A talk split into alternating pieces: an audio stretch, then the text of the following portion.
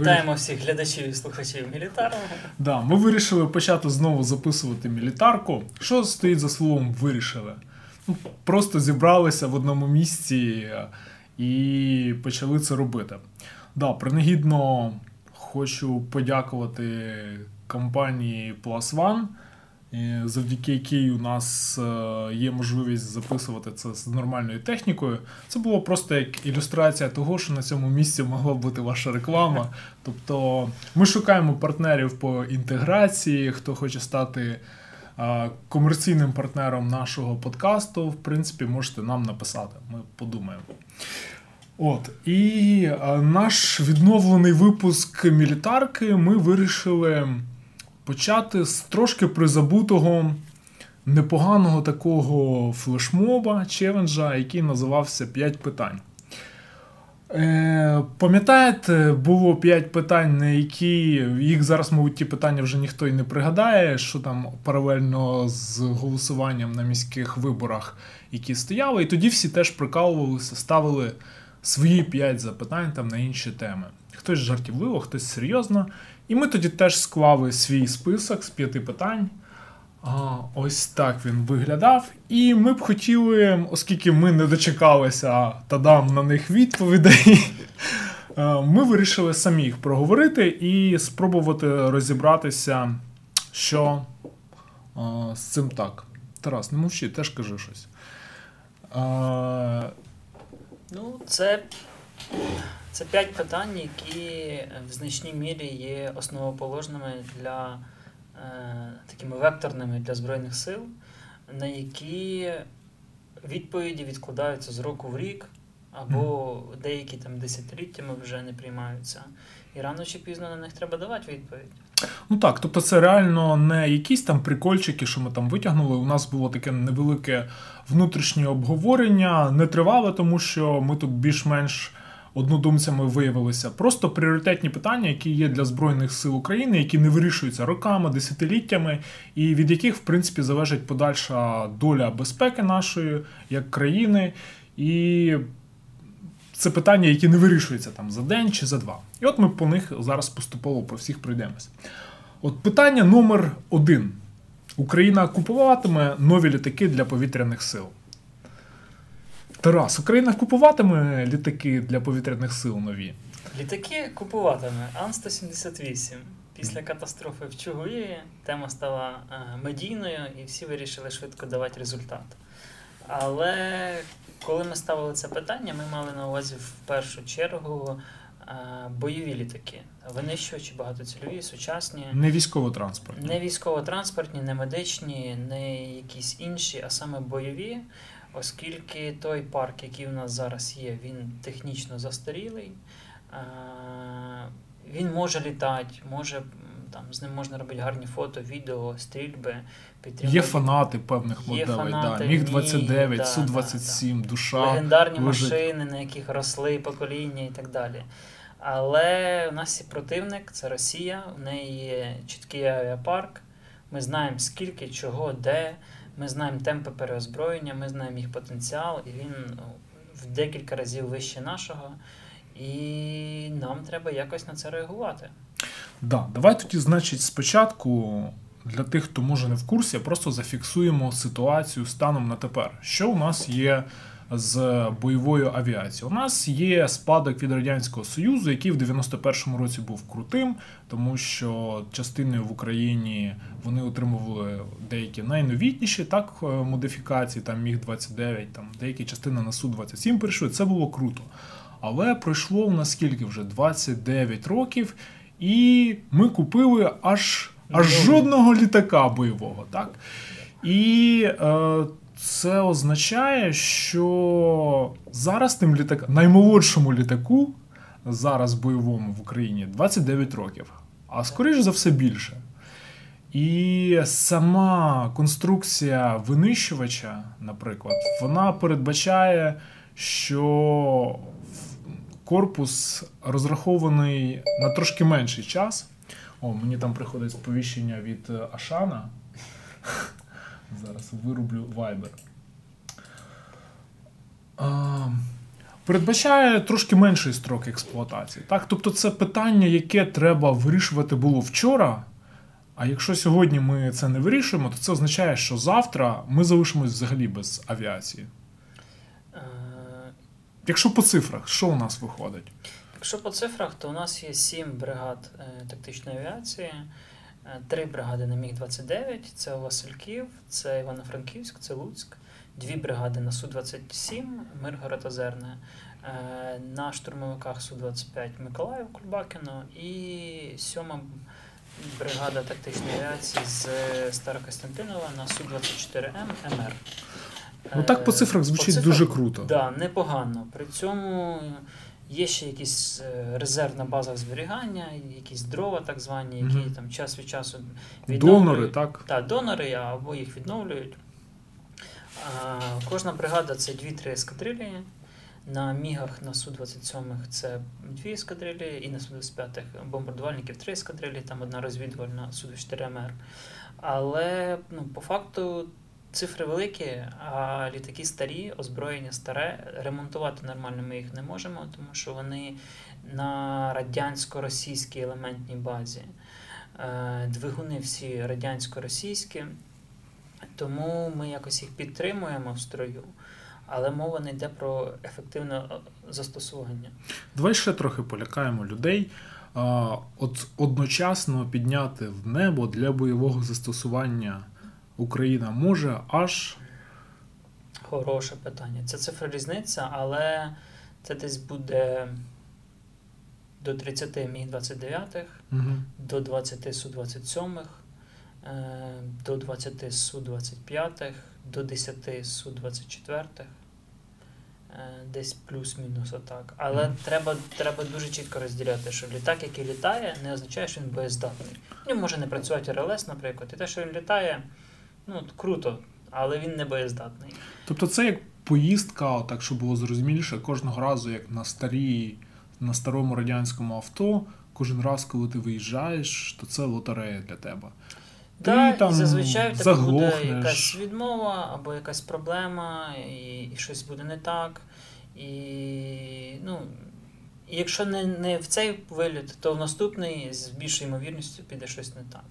Льотчики, з якими ми спілкуємося, вони прямо говорять, що ну, е, там, дуже багато відмов різних систем, тому що вони зношені, вони старі, замінити їх не можна, вони ненадійні. Е, Плюс е, ми то отримували найновіші літаки. Але ці літаки були найсиріші, тому що в Радянському Союзі їх ще доводили потім там багато років. І таким чином Су-27 наші на- найстаріші в нас це 33 серія, а решта там і 15 серія, і ще більш старіші. Вони мають певний обмежений функціонал, у них якісь функції взагалі там відсутні ще, якісь не працюють. Тобто це якби ну, Су-27 і Су- Су-27 розі. Мгм. Те саме стосується Міг-29. У нас вони зараз всі версії 9.13, але однак ну, багато питань є. Так, і просто чому ми ставимо питання саме так, чи буде купуватися щось, а не чому не ставимо питання, чи не можна було б модернізувати ці літаки в Україні, там підтримувати їхній ще бойовий стан ще років 20. Ну, ми отак прийшли до висновку, що це абсолютно нераціональне так, використання Шлях коштів. нікуди фактично. Ну, От що являє собою українська модернізація Міг-29 і Су-27 і Су-24, наприклад. Е, Ну, по Міг-29 там все просто. Е, Туди додають GPS GLONASS, SN-ку. Це такий маленький екранчик, отакий малесенький, де виводяться там умовно X, Y, і, він там збоку стоїть не, не дуже зручний і практичний. Там е, озвучують збільшення дальності роботи РЛС, але по факту вона навіть може працювати навпаки, там дальність може бути меншою. Е, встановлюють е, новий бур. Е, і там ще декілька блоків замінюють. Е, щось там по, по зв'язку, якусь там частотну сітку додають, здається, е, з іншим шагом, і все. Ну і об'єми просто вражаючі цієї модернізації, так, там по І- одному, по два борти в рік. Так, по декілька літаків в рік. Що, по Е, суті, скоріше можна назвати якимось капітальним ремонтом. Ну, з агрегатної заміни, скажімо так. Хоча, знову ж, наші підприємства пропонують і глибші проекти модернізації, навіть опираючись на нашу базу. Е, але ну, Міноборони не купує там максимум того, що би ми могли дати. Е, що теж дивно, тому що якщо вже вкладати ресурси, то можливо вже так, щоб хоч якась практична з цього користь була. Плюс е, вкрай низька якість прийомки від промисловості. Ті самі літаки, які йдуть на експорт. І для Збройних сил України вони при тому самому об'ємі модернізації можуть бути абсолютно різної якості. Чому так? Ну, напевно, якась там Тобто наш виробник сприймає нашого замовника, Міністерство оборони, як того, кого можна як сказати, як лоха надурити просто. Ну, він пофарбувати дозволяє там. себе так, е, себе так Ну, себе гармонії такі він, певні. Да, він приймає цю всю техніку і він не намагається вижати від виробника максимум. е, От все, що там заявлено, все таки має бути. Мгм. Чому так, я не знаю, але ну, ці всі військові прийомки дуже багато нарікань на них. Окей. І просто щоб ще стало сумніше, давай подивимося на наших сусідів, на всіх. Е, Так склалося, що в 2020 році Україна це от абсолютний такий лузер в плані оновлення повітряних сил, навіть просто по своєму периметру. Е, Ну, в Молдови то, звісно, немає там повітряних сил. Це, мабуть, єдина країна. Що що? Найгірший стан Ну так, бо вони взагалі відмовилися від е, У них є 6 міг 29 на вони не літають так, багато років. У них є повітряні сили, Мгм. там декілька транспортних літаків, декілька вертольотів. Але ну, да, Молдова. Ну, окей, Румунія. F-16 отримують е, вживані, але які модернізовані, е, португальські колишні, і переозброюються. При цьому у них міг 21 лансери з нової РЛС з сучасними ракетами, що теж для них було ок на перехідний період, а зараз вони отримують не нові, але живі, боєздатні ефки. Ну, але вони ухвалили рішення, Так. куди вони рухаються. Да. Вони рухаються в сторону американської І авіації. послідовно вони ну, переозброюються. Те Це- саме поляки, які взагалі уклали контракт на поставку F-35. Ну, звісно, вони надійдуть не завтра, але Через це стратегічне років, рішення. Але це стратегічне і... рішення, і воно векторальне. Вже зрозуміло, що воно буде через 10-15 років.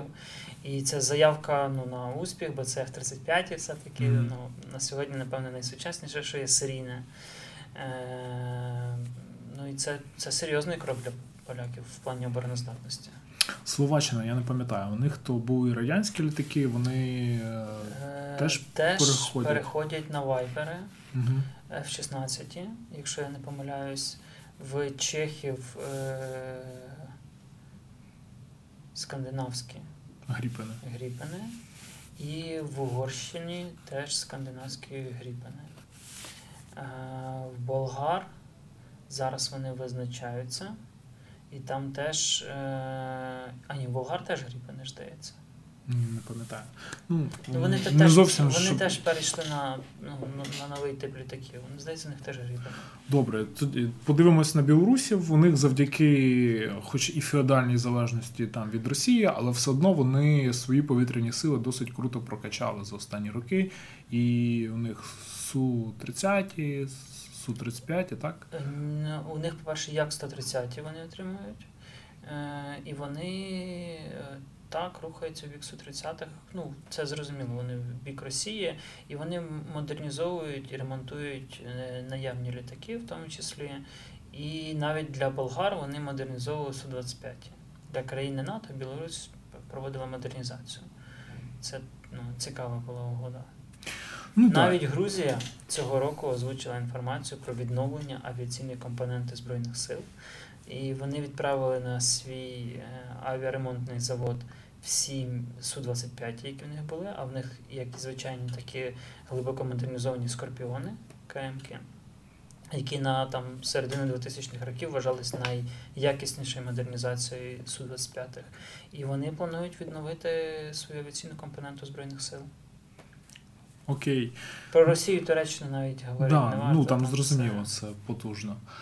Добре, і ну, Для контрасту ще з Україною просто можна, можна згадати ті країни, про які ми так дуже часто думаємо, що це якісь менш розвинуті, там якісь африканські країни, які ну вже давно відмовились від підходу купувати десь якийсь там секонд-хенд, просто да, радянський там. Тобто, ми, якщо зараз захочемо продати наші Міг 29 і Су 27 то Це буде хороший виклик, і ну потенційно хтось купить.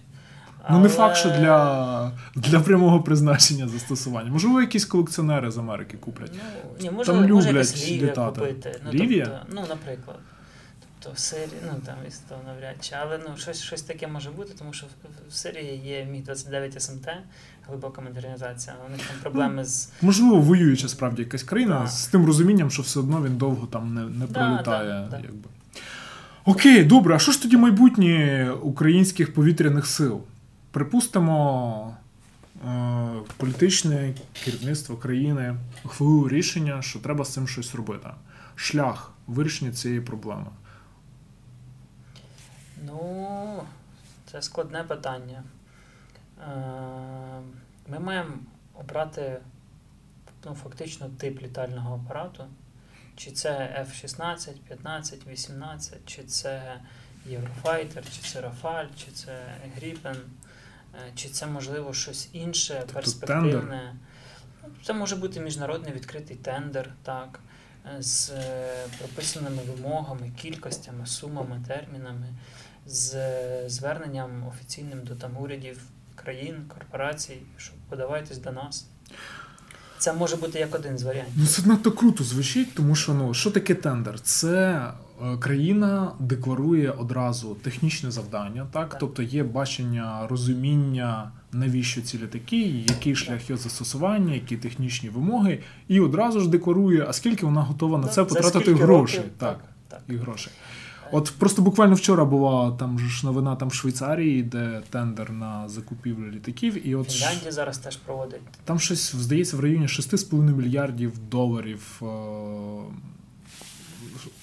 тендер швейцарський таким обсягом для України. Отак взяти і дістати і потратити 6,5 мільярдів. Е, ну, така проблемка. Тому нові літаки, скоріше за все, нам, мабуть, Не світять. не світять. Хоча це теж питання ну, кредитування, лізингу, умов, термінів. Е, Але да, нові літаки це проблема, бо крім літаків, тебе ще купа всього іншого, що коштує не менше. Хоча є шлях, можна повітряні сили передати до складу Міністерства внутрішніх справ, і тоді потужний міністр, в принципі, вже маючи такий крутий досвід, я думаю, ми б купували нові, під це був би кредит, і ну, це був Французькі рафалі. Та. повний фарш був би, так. Остання модель якась. В Тоб- Нацполіцію пішли б чи Нацгвардію. Ну, подивимось. Добре, але ну, якщо не нові літаки, тоді м, чи нормальний шлях для України це секонд-хенд, якийсь якісний? І чи Це є приклади позитивні? Ну, Румунія є. Ну, тобто, це не найкращий варіант, але він, він допустимий в світі для таких країн, як Україна, в тому числі. Що це дасть? От, наприклад, купимо зараз якийсь 10-річний F-16, наприклад. Десятирічний це дуже молодий. Давай Ну, я розумію. 30-річний. 30-річний. Так. Це, ну, це Чим 30-річний F-16 краще, ніж 30-річний В нього Су-27? кращий ресурс. Тобто він по-перше. пролітає довше, так? По-друге, ми можемо на нього купувати будь-які запчастини і двигуни. Спокійно, будь-що в різних країн, в там, і в різних країнах, і у виробника ми можемо купувати те, що нам треба. Багато хто модернізує, да, вже Ось там. наступне. Під нього є розроблені купа різних програм модернізації: малі, середні, глибокі, суперглибокі, супермалі, там на заточені під одне, під друге. Є дуже багато різного, уже готового відпрацьованих рішень. Цей літак продовжують випускати, так? Цей літак продовжують випускати. Під Тобто, нього- якщо ми підвчимося, типу, Да, ми потім можемо докупити Докупляти. якісь самі сучасні або більш сучасніші. Їх є багато на ринку, тому завжди можна в когось перекупити, якщо походити по базару, попитати. Типу того, типу того. І на нього є сучасне озброєння. Це немаловажно, тому що літак це фактично носій зброї. І якщо ця зброя стара, то неважливо, який у вас літак. Якщо це ФАП 500, то неважливо, скільки у вас F-35, якщо ви фабами бомбите. Угу. І ну, це, це, це дуже немаловажно. Ну, я думаю, до речі, це теж виклик, що купимо F-16 і якийсь національний виробник запропонує провести модернізацію на львівському авіаремонтному заводі з встановленням оцих всіх компонентів, про які Да, ти да, кажеш. українських авіабомб і Нурсів. Так. І будемо всіх бомбити. Мгм. Е, плюс м, ці літаки повністю інтегровані до структур, ну, до стандартів і, і підходів НАТО по всьому. Е, що теж ок, бо ми ж якби туди рухаємося. З мінусів ми маємо розуміти, що про повну заміну е, всієї наземної інфраструктури, е, підготовки, застосування, озброєння, нормативної бази, тобто все треба міняти. Тобто треба буде просто перевинайти повітряні сили України. Фактично, так. Да. Типу, І це може рестарт повітряних бути сил. непросто, навіть Це психологічно буде для точно тих, хто в повітряних силах. точно не швидко. І, і точно ну, це вимагає нових навичок, знання англійської мови, нового інструменту, взагалі абсолютно іншої культури обслуговування авіатехніки. Тому Окей, а Це якщо- можливо, бо, бо румуни освоїть, бо поляки освоїли, бо, бо інші країни, які були в Варшавському договорі і літали на радянських літаках, освоїли сучасну техніку. Ми нічим не гірше, ми теж освоїмо. Просто треба мати бажання, контроль, і якусь там політичну волю, і, і все буде. Добре, давайте тоді завершувати з цим питанням, тому що ну, у нас по суті на нього є відповідь. Якщо так грубо кажучи, нам треба купити беушні F-16. Це Не нас обов'язково F-16, це може бути F-18, наприклад. ну, серйозно. Ну, Ну, абсолютно тобто- робочий варіант. Думаєш, так. Добре, нам треба купити беушні американські літаки. Е, Може бути європейське. Ну, це, це, це питання, воно відкрите. Е, Ми маємо виходити з національних інтересів і, і просто ну, з ким нам краще, хто нам запропонує кращі умови. Можливо, це будуть ті, ж самі французи з Рафалями, ну, можливо, їхня пропозиція буде найкраща. І для нас там, в далекоглядній перспективі цей вектор буде. Ну, я би тут ще просто враховував те, як, які країни з нами в принципі поводяться. І зважаючи на те, що вже от майже сім років пройшло, як ми в війні, яка країна нам чим допомагала. І, в принципі, зважаючи на можливості просто отримувати від Сполучених Штатів в рамках оборонного їхнього бюджету якісь е, 250 якусь допомогу, Да, тобто, ну, ці гроші можуть витрачатися, їм зрозуміліше буде витрачати ці гроші на щось американське. 100%. Для, ну, да. тобто, з такого ще принципу подумати. Але навіть в Штатах є три типи, з яких нам треба обирати: Мгм. F-16, F-15, F-18.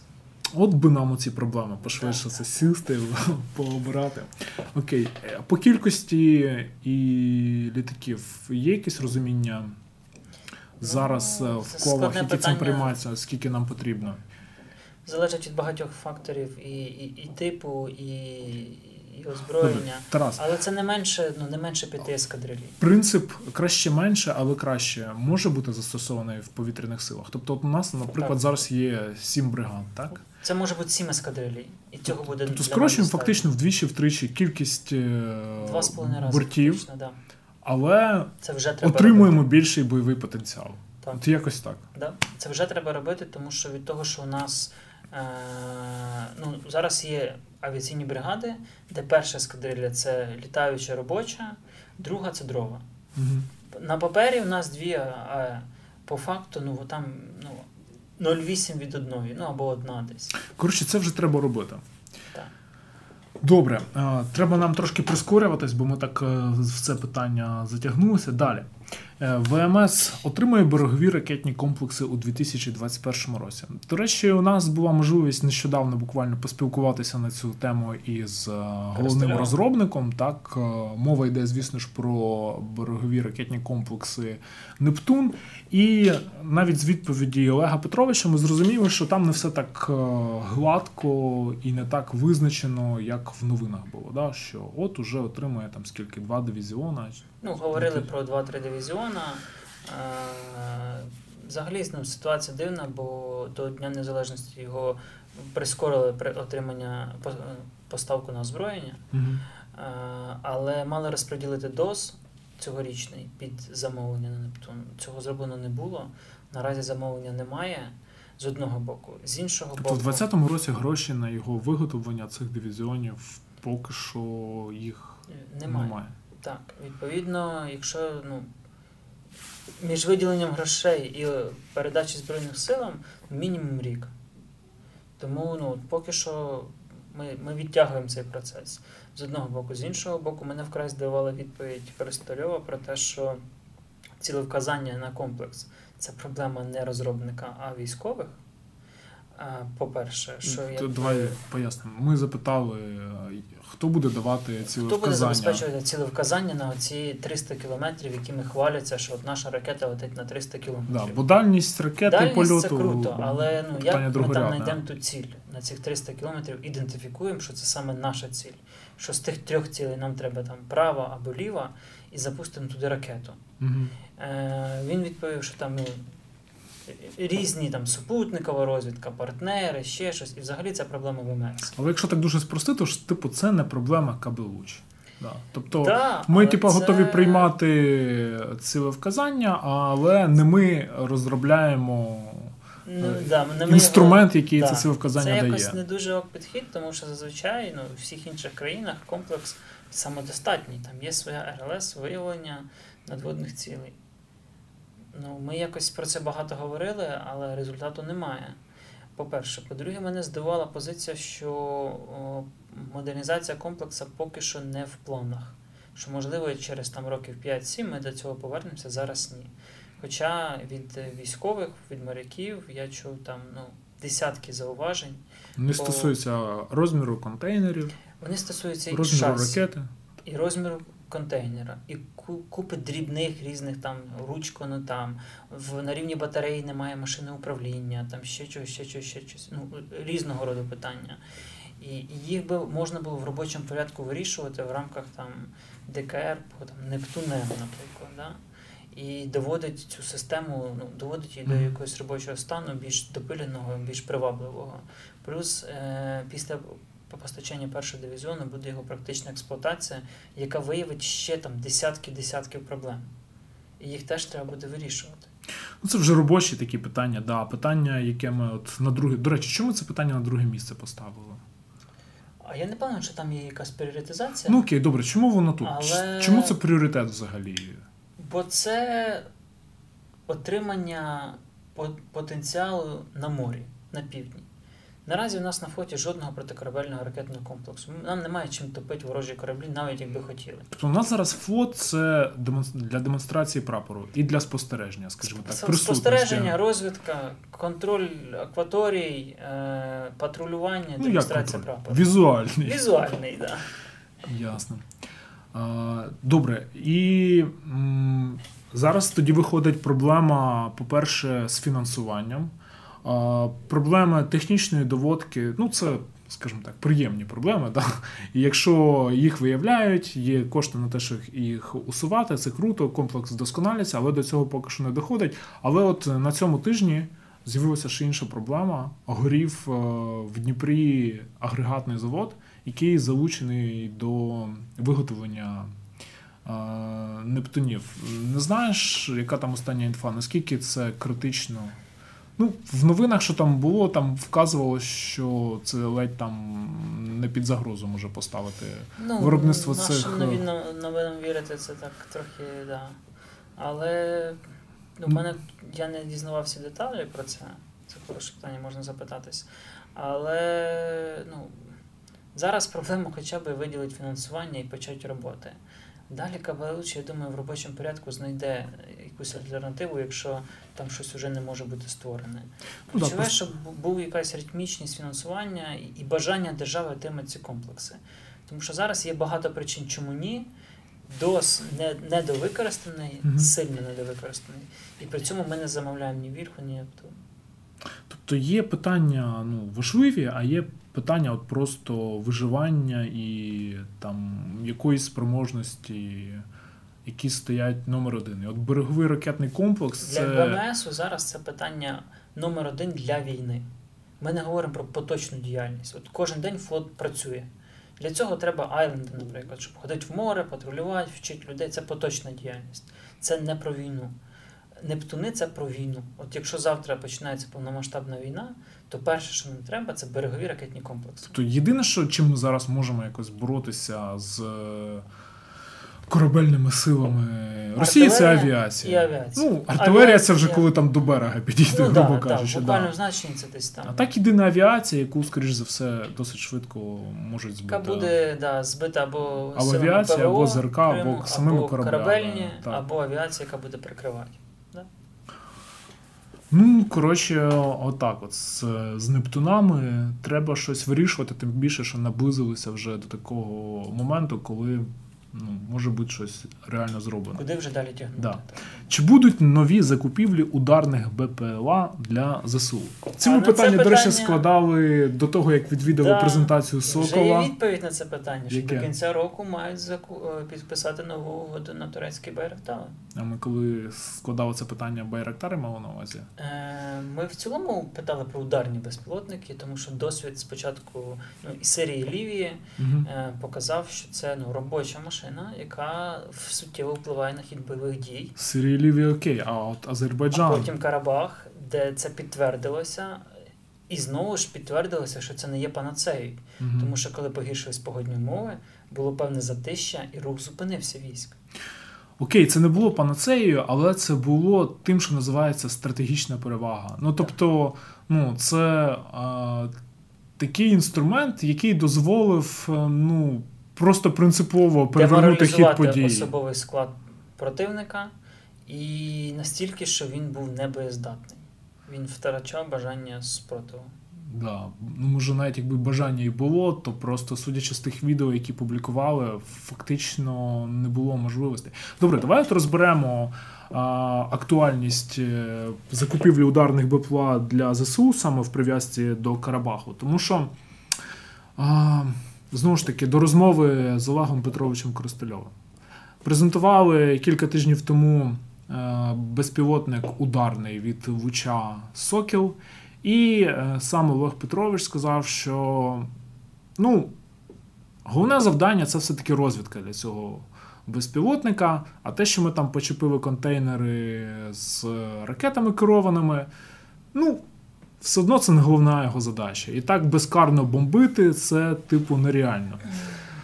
А, як е, насправді в сучасній війні? От ми бачили, що у вірменів у них були і старі якісь радянські засоби Посада, протиповітряної оборони, да. і були і новітні російські Товари в тому числі були, да.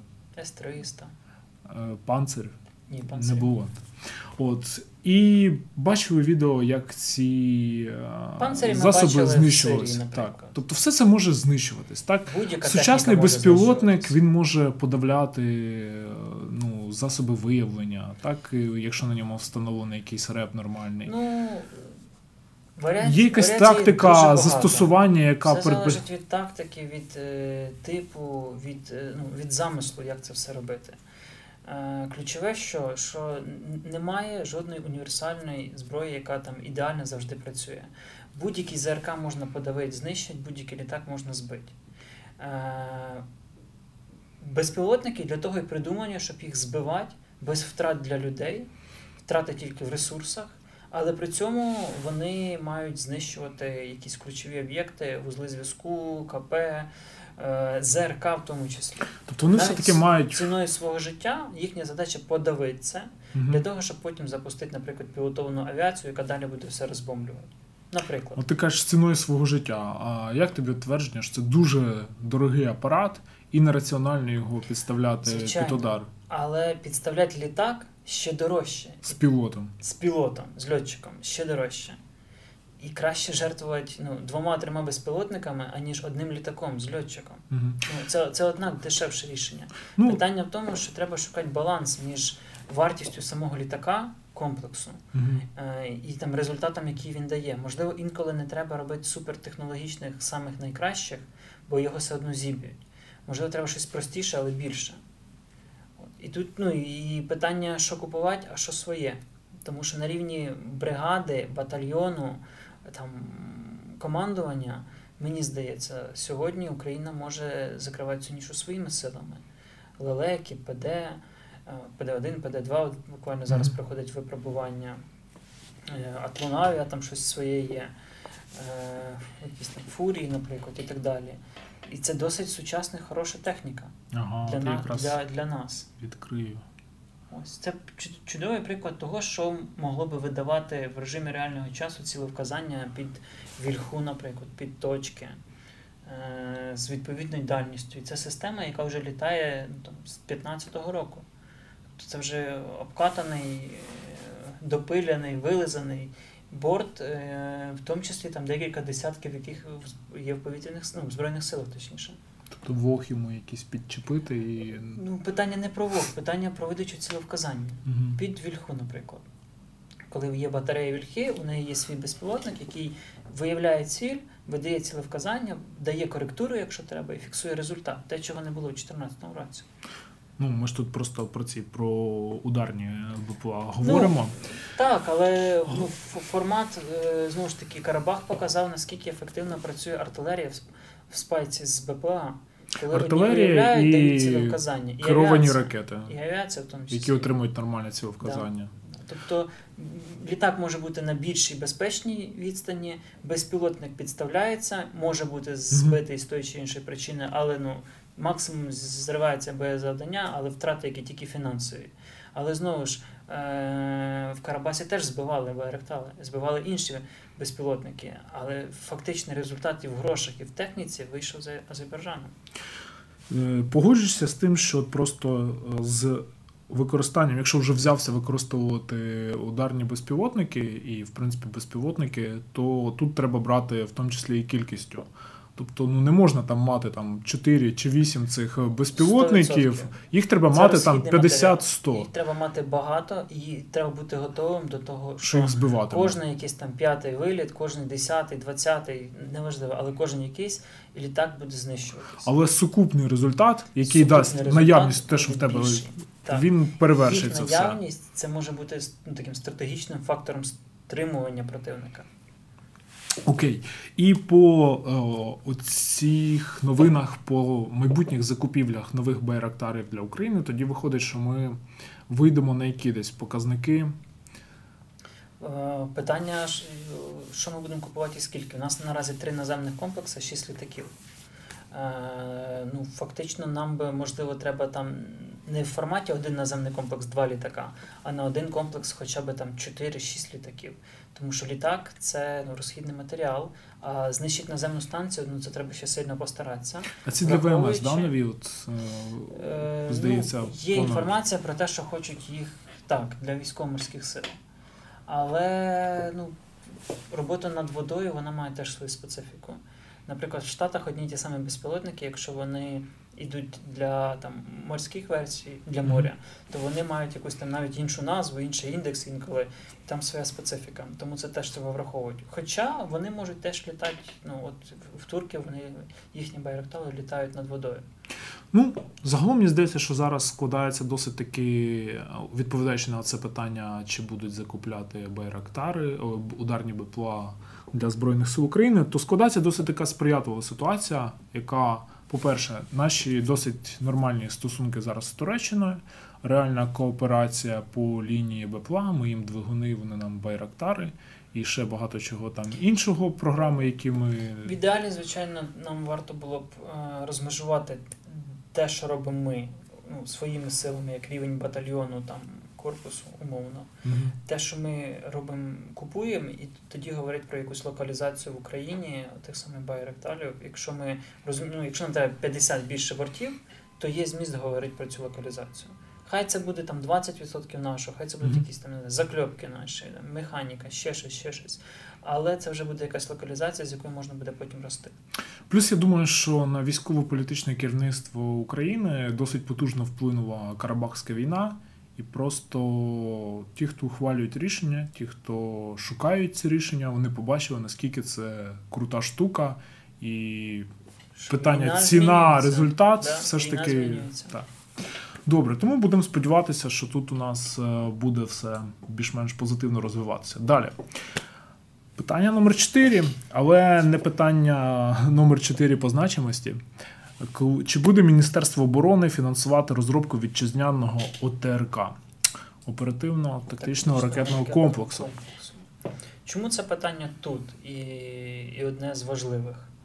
Е, Це той випадок, коли є майже готовий проект, майже готовий, е, в який треба ще от трішечки вписатися, і буде кінцевий результат, який е, стратегічно впливає на обороноздатність держави.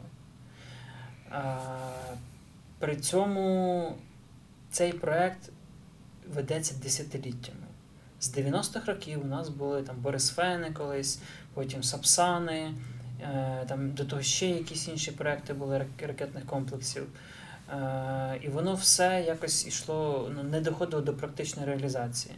Зараз у нас вже є е, там відео, де двигуни випробовують, де вже самохідна пускова установка рухається. Ходять чутки про пуски якісь там в Саудівській Ходять чутки Аравії. пропуски, є якісь там плани їх проведення. І здавалося б, ну воно вже майже готове. Державі треба просто взяти, вкласти ресурси, почекати 3-5 років, довести до серійного виробу, прийняти його на озброєння з дальністю там, в 500 кілометрів. І мати можливість вражати з безпечної відстані там, будь-яку точку Крима, Е, Кримський міст, залізниці, вузли зв'язку, електростанції. Тобто це стратегічна загроза Росії на її території. Це не вільха для знищення там штабів бригад і, і якихось пунктів управління. Це комплекс для, для ну, дальня рука. Ну, я так зрозумів з тої інформації, яка там надходила останні роки, що це зараз, якщо щось робиться, але дуже часто робиться просто за кошти самого розробника або або, інозамовника. А інозамовник вже теж доходять такі чутки, що трошки на це діло підзабив, е, втративши якусь там віру. І ну це взагалі дуже дивно, що зброю такого рівня нам мають фінансувати якась там Саудівська Аравія. Більше того, ну це міг би бути спільний проект з кимось, з той самою Туреччиною, наприклад, Азербайджаном, з поляками. Ну, у них свій є Е, ВТРК, але там, ну, але- думаю, їм би було цікаво. Да, да. Ну тобто, це, це можна було б якось розкручувати при бажанні. Ключове, що в нас ще поки що є підприємство, яке могло би дати результат, і є потреба, тому що наші точки вони мали бути списані там ще 10 років назад. Але да, ми їм якось продовжуємо срок експлуатації. Але ну, ну це не рішення. 120 кілометрів це не, не та дальність, яка нам потрібна, і це не та зброя, якою боїться Росія. І, в принципі, практика застосування її під час е, Донбаського. Так, значна кількість, декілька десятків пусків, точок відбулися. Далеко не всі успішні. З Ну, Мушенко казав, що десь до сотні пусків ну, до сотні, да. окей, да, може бути. Ну, а результативність часом була класна, коли там цілі колони розбивали, але багато бачили і. Просто в поле, да. Так, або десь там Да, да. недалеко від Це і проблема ефективного і якісного цілевказання, і розвідки, і самих комплексів. Бачили відео, де ракета на- над Пусковою взірвалась, пам'ятаємо таке теж. Це, це було, ну, таке буває з технікою. Тому ну, ми або будемо ракетною державою, або ми до- доексплуатуємо ще там 5 років точки, і все, буде в нас вільха, смерч. Або десь будемо купляти. Або десь коли будемо купляти, і, і як виявиться, Ну, що, що це буде ще ефективне рішення, раціональне на той час. Ну, то це те питання от з ракетним комплексом, що реально є сенс підтримати національного виробника. Бо зараз у нас купа є таких е, е, пунктів по дозу, де, можливо, і немає сенсу витрачати на своє погане, яке там буде роками розроблятися. А це от якраз те, де не такі великі гроші, знову ж таки, не така велика ціна питання, як отриманий там результат. Да. От. Ну і така склалася ситуація просто останні роки, що хоч і, мабуть, найбільше просунулося в питанні грому за останні роки, бо вже і шасі є, і е, ключові якісь там випробування проведення, але з іншого боку, увага з боку держави була якась така, мабуть, може і мінімальна. Переключилися увагою більше на проекти КБ «Луч», а південне щось там саме собі робило. І ця тенденція після зміни політичного керівництва країни, після зміни керівництва РНБО, вона якось і не змінилася. Да. Хоча й мені здається, там і не такі космічні гроші треба для того, щоб це все довести до, до, до, до серійного виробництва. Ну, ключове питання: а де ми будемо випробовувати? Та- В море з- ну, якісь як варіант киткові. з морської платформи на мінімальну відстань. Він в Саудівській Аравії випробують. Ну, питання вирішується. Ну, чому Ну, Ізраїль в Туреччині знаходить, можна вже, да? Ізраїль знаходить, де випробовувати з меншими територіями, а ми не знаходимо. Ну,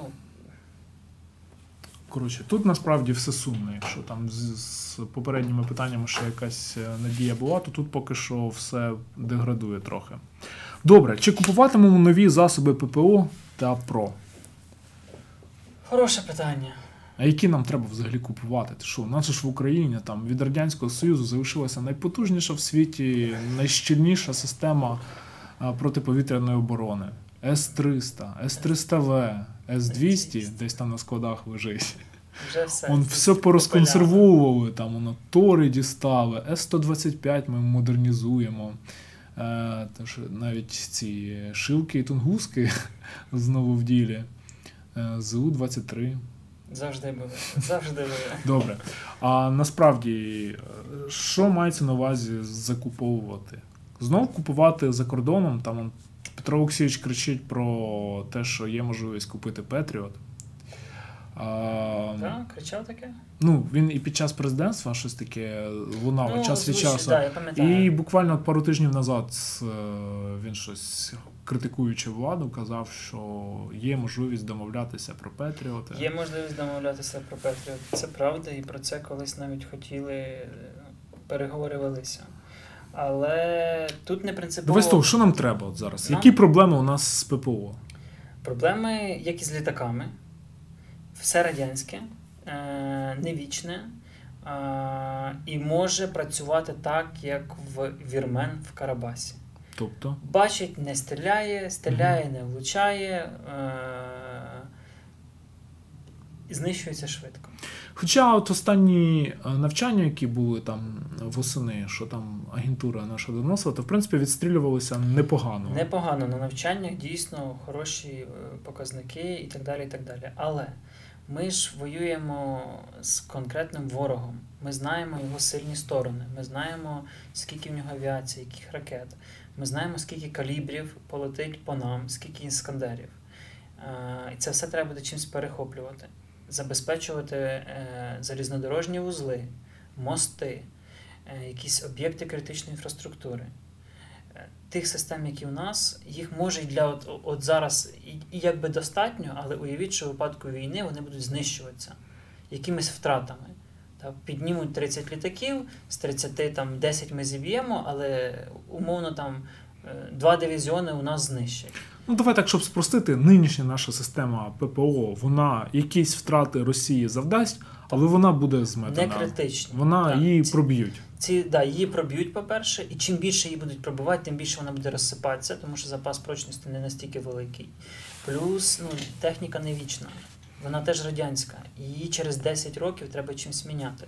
Ми не говоримо, що це треба завтра робити, як з Нептуном, бо там треба взяти і реалізувати проект. Ми не говоримо про е, Грім 2, де там треба 5 років, умовно, і проект буде готовий. Ми не говоримо про що там ще про БПЛА, де там купив і вони вже є. Авіація ПВО Про це ну, така довга перспектива, але ж вона знову ж таки, ну, її потрібно архітектуру будувати вже зараз. Бо більше того, ПВО і ПРО з авіацією пов'язані, тому що авіація це частина ПВО. А Ну, Авіація і. ППО це якби ознаки розвинутої країни. Так? Тобто проти якихось е, менш розвинутих країн е, високорозвинуті воюють взагалі авіацією і просто Да. е, тим, що закидують ракети. Якщо у нас це буде не пробиваємо, тоді вже доведеться мірятися якось на Ну, суходолі. Ціна вторгнення вона росте. Більше того, треба розділяти авіацію ППО такого стратегічного значення та повітряних сил і сухопутних військ поля бою. Бо, на мою думку, можливо, нам навіть треба більше розвивати зараз е, якраз ПВО поля бою сухопутних військ. А це стріли, тори, е, оси, тунгуски, шилки, ЗУ, ПЗРК. Е, Оце все об'єднувати для того, щоб не було в Карабасі, коли війська вибиваються, армія деморалізується і розповзається. І тут знову ж таки питання: а яким шляхом піти? У нас є е, свої КБ, які мають певні напрацювання по цьому. Ми спілкувалися коли з Коростельовим, то він казав, що вони в інтересах е, іноземного знову ж таки замовника розробляють Модернізацію стріли. е, стріли. Стріли. Да. Ну, не той, що пере, пере... Ні, ні, не переносною, на, а на той, базі МТЛБ стріла 10, М, М2, М3, да. да, да. Ну і по інших радіусах у них теж нібито є, Є на всі напрацювання, ЗРК там ближнього середньої радіусу дії, да. Так само якісь проекти КБ Південне теж там є, має. да, так. да, да. От, тобто, ну, нібито є якісь е, можливості, надії на те, що можна це робити самому. Але це все не в металі поки що. І між тим, поки воно на картинці і буде реалізовано як серійний виріб, може пройти там 10-15 років. По-перше, невідомо ще які характеристики в нього будуть. Тому, на мою думку, ми маємо зараз зосередитися на глибокій модернізації того, що є. Е, Стріли, тунгуски, шилки навіть, ну, те, що є, і вже реалізовано нашим ОПК. Мгм. Зрозуміло, там з іноземною е, елементною базою, там на сучасних комп'ютерах і так далі. і так далі. А по ЗРК, ну, як на мене, самому вписуватися це трохи ризиковано. Краще шукати партнерів і робити спільний проєкт з поляками, з турками, можливо, ще з кимось. Це і краще просування на міжнародних ринках, тому що зброю маємо купувати не тільки ми, вона ще має продаватися на світових ринках. Це і перекриття тих галузей, де ми можемо бути слабкі. Це і якась більш надійна, ну, ну якось коли самі, то тут державна політика помінялась і забили, а коли ти вже взяв зобов'язання перед іншою країною, то якось ну, відмовлятися трохи важче для нас. Е, А по системах стратегічного, як ти кажеш, рівня. Ну, тут складніше, бо і ціна питання значно вища, і ну, так треба рахувати і дивитися. Можливо, це можна перекривати авіацією. Я думав, Е, ти вже порахував. Так, звісно. Цій державі ніхто нічого не рахує.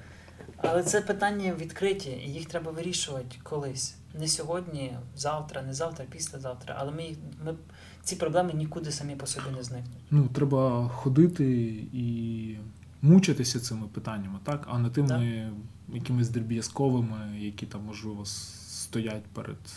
Да? Це не про те, щоб купити там, не знаю, 20 кразів чи не купити 20 кразів. Це про змістоутворюючі речі, які стратегічно впливають на безпеку держави. І кожен з цих пунктів, якщо він буде реалізований е, в повній мірі, він ну, геополітично впливає на розклад сил в регіоні і на готовність Росії до дій. Ну, тобто, грубо кажучи, це питання от нашого взагалі виживання. В тій чи іншій мірі кожен з Тобто них позитивна відповідь на кожне з цих е, питань, вона якби ну, прокачує нашу країну, там, я не знаю, відсотків на 10 е, в плані того. протидії Росії. Так. Так.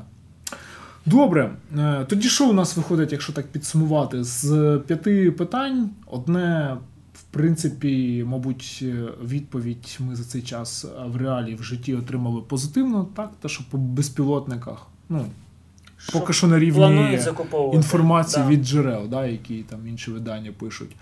А по всіх інших, ну таке, або повний вакуум взагалі, або якісь тільки там надії з діла. Тобто питання залишаються актуальними і е, стануть, звісно ж, вони, як будуть вирішуватися, предметом нашої розмови.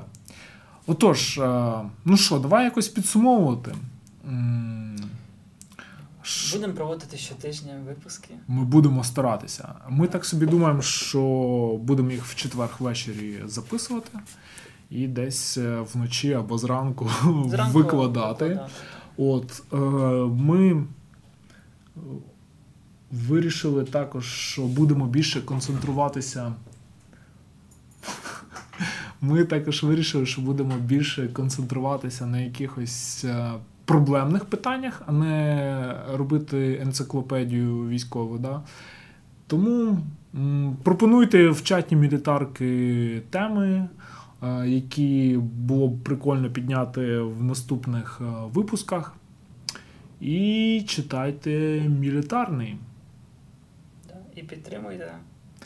О, і це дуже важливо. Так, а, так виходить, що нам вдалося збудувати таку схему, коли реально наша аудиторія допомагає нам працювати. Тобто, з одного боку, ваші донати на Patreon, на картку, а з іншого боку, трохи там від гуглівської реклами, і це загалом дозволяє якось розвиватися і кожного дня видавати оперативні новини. Тому дуже вам дякуємо за те, що ви це робите. Ну, продовжуйте робити це далі. Все, дякую, па-па. До наступного четверга.